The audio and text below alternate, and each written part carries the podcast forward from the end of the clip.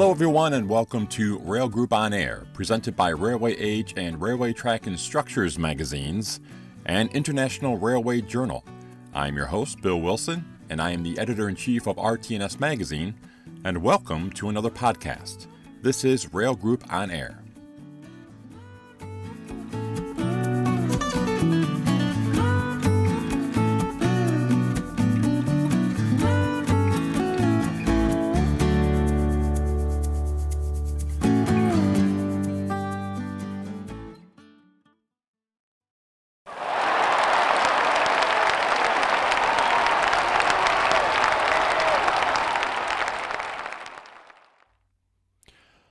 Thank you. Thank you very much. I'm Bill Wilson, editor in chief of Railway Track and Structures magazine, and I am here to unveil this year's 2021 RTNS Top Projects list. Over the course of the next few months, we will be featuring one of the winning projects, and this month, that project is the new Mid Suffolk Electric Yard Design Build project.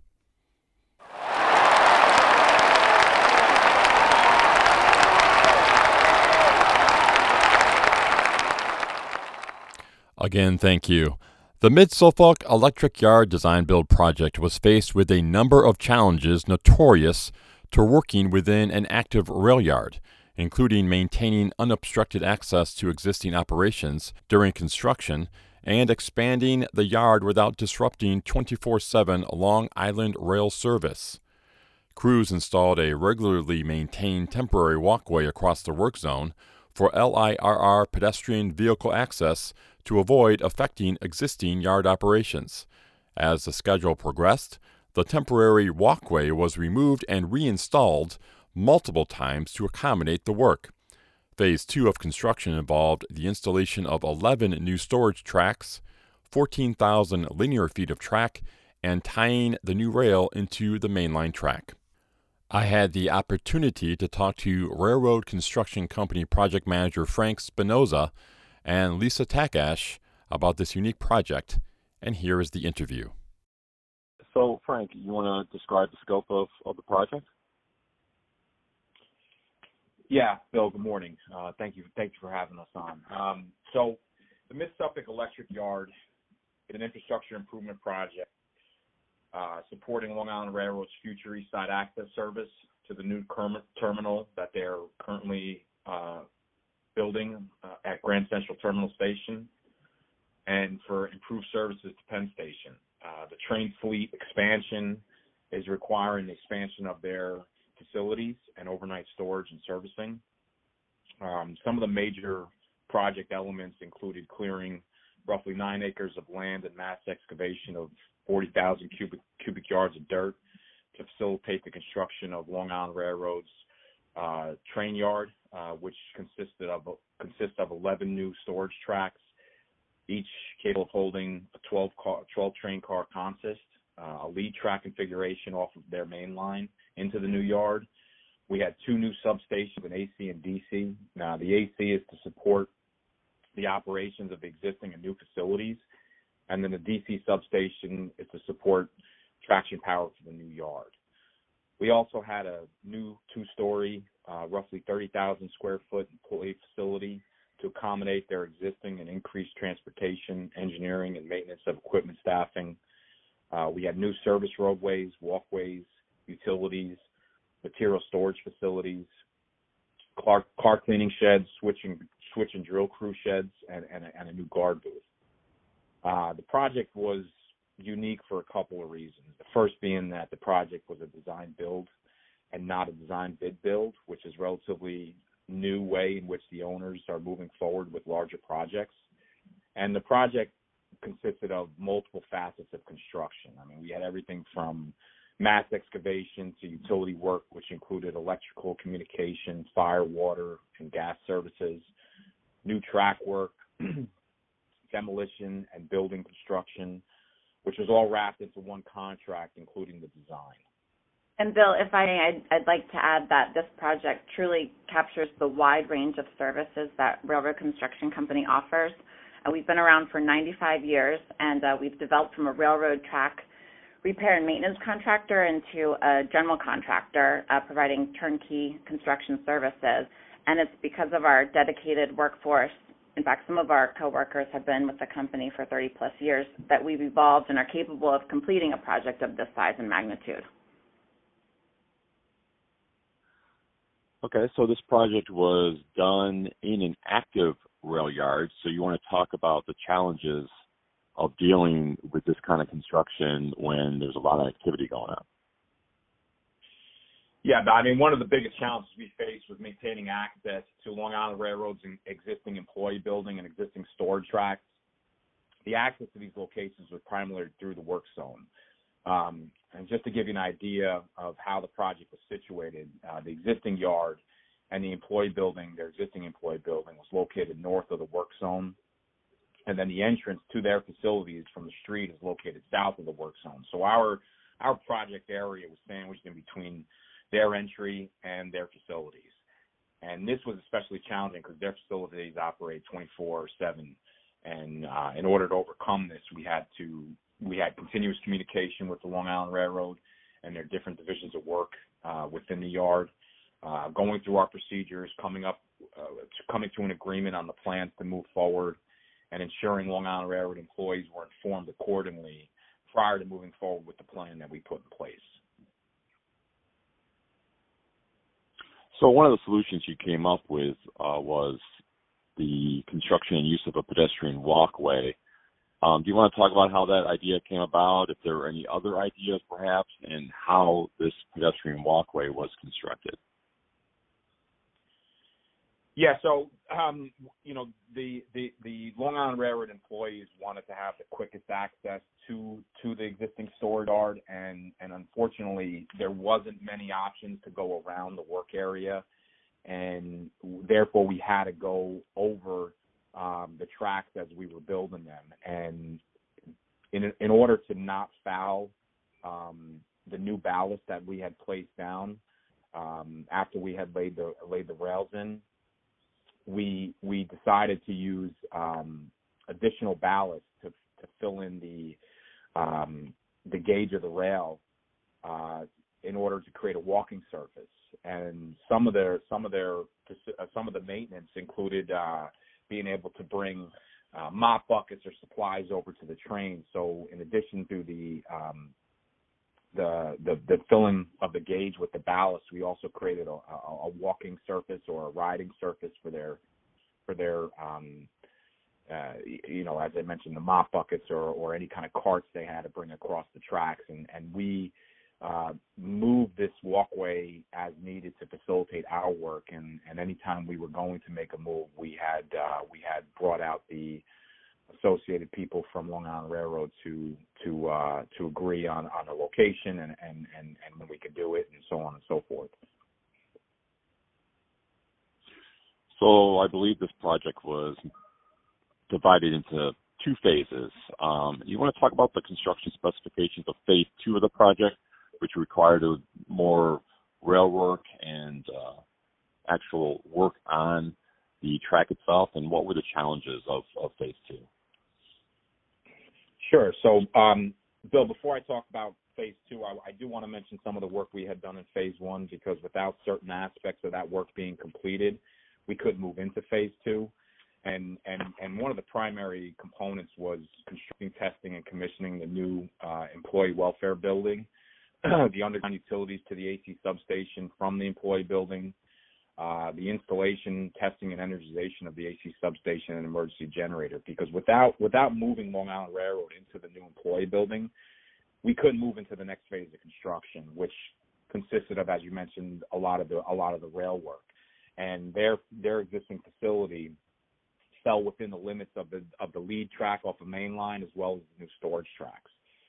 Um, you know, the phase two work included decommissioning of the existing utilities to the old employee facility, uh, demolition of the existing facility, completion of the underground utilities, a, majority of which was was positive and negative duct banks for the third rail. Uh, we installed a 400 foot long retaining wall that was required to support the lead track into the new storage yard. Uh, we installed uh, the track beds for the lead track and, and, and the storage tracks, which were consisted of 18,000, roughly 18,000 tons of sub ballast and, and 19,000 tons of ballast. We had 14,000 linear feet of running rail, consisting of over 300 flash butt welds and 100 thermite welded joints. We had 11 turnouts, um, one of which was a nested turnout, which included two number 10 right hands and one number 8 right handed turnout.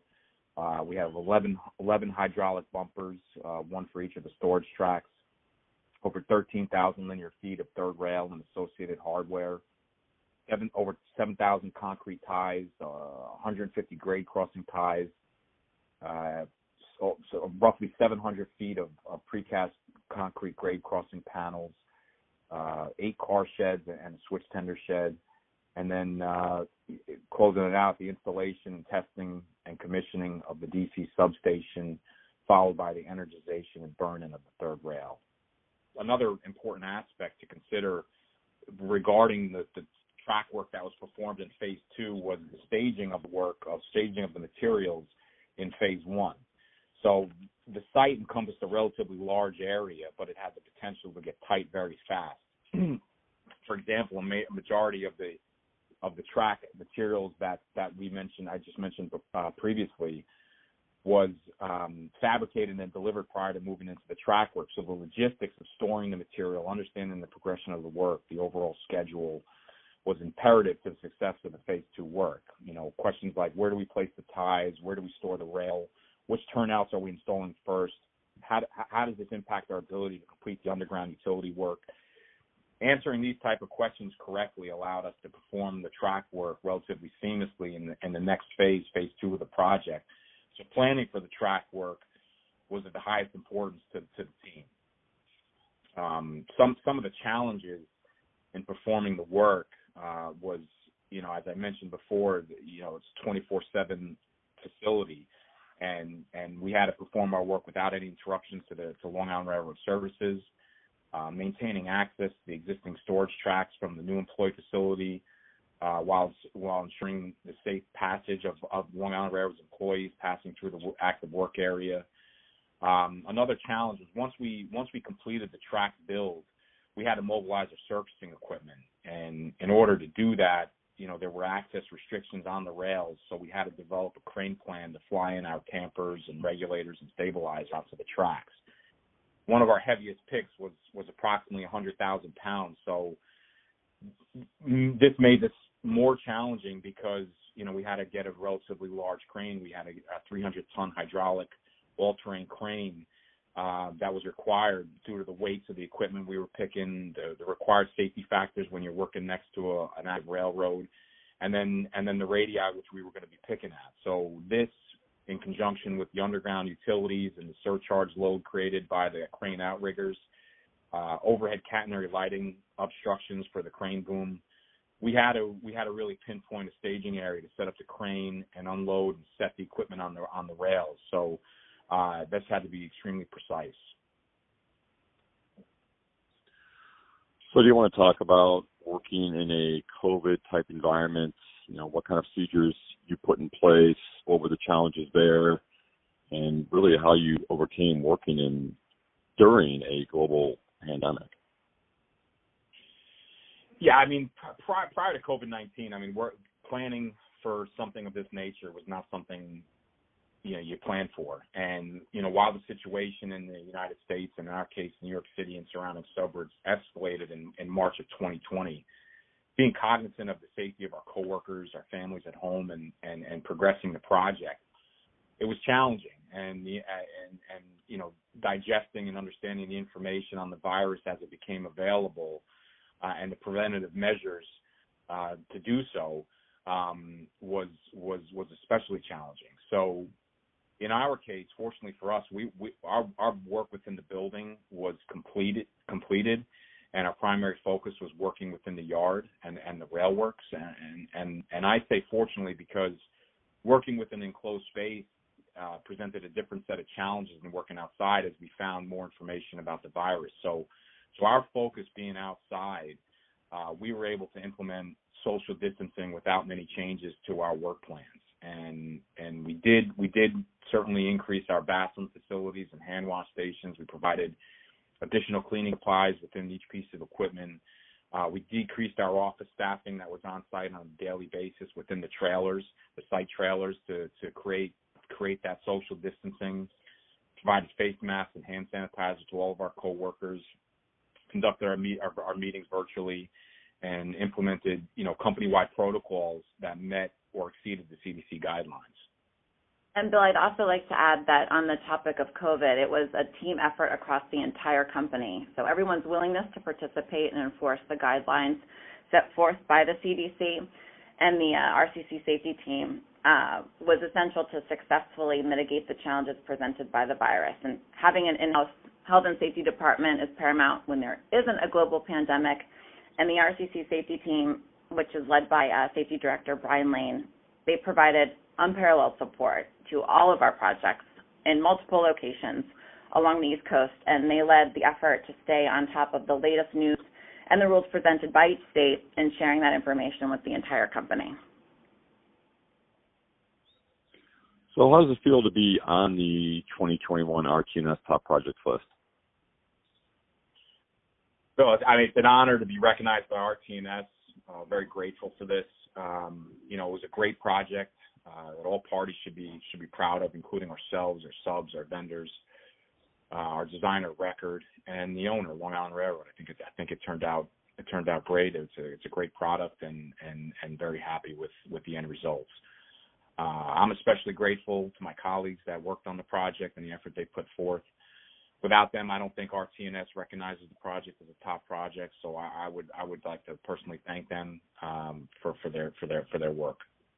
And um, if I may add, uh, this project is really a testament to what is possible when, when we work together to overcome unexpected obstacles to keep each other and our families and the public within the communities in which we work safe and healthy. And on behalf of RCC, it is an honor to receive this recognition and a huge thanks to Frank for his leadership. He kept everyone on site at Mid Suffolk safe while he continued to get the job done and um, ultimately completing the project with such success.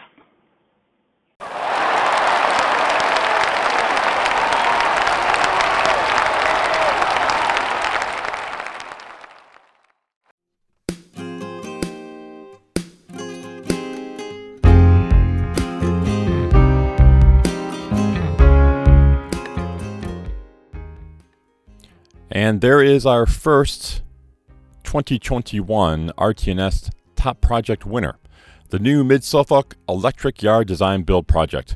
I'd like to thank Frank Spinoza and Lisa Takash for the opportunity to interview them about this great project. We will have more podcasts covering 2021 RTNS top projects all summer long.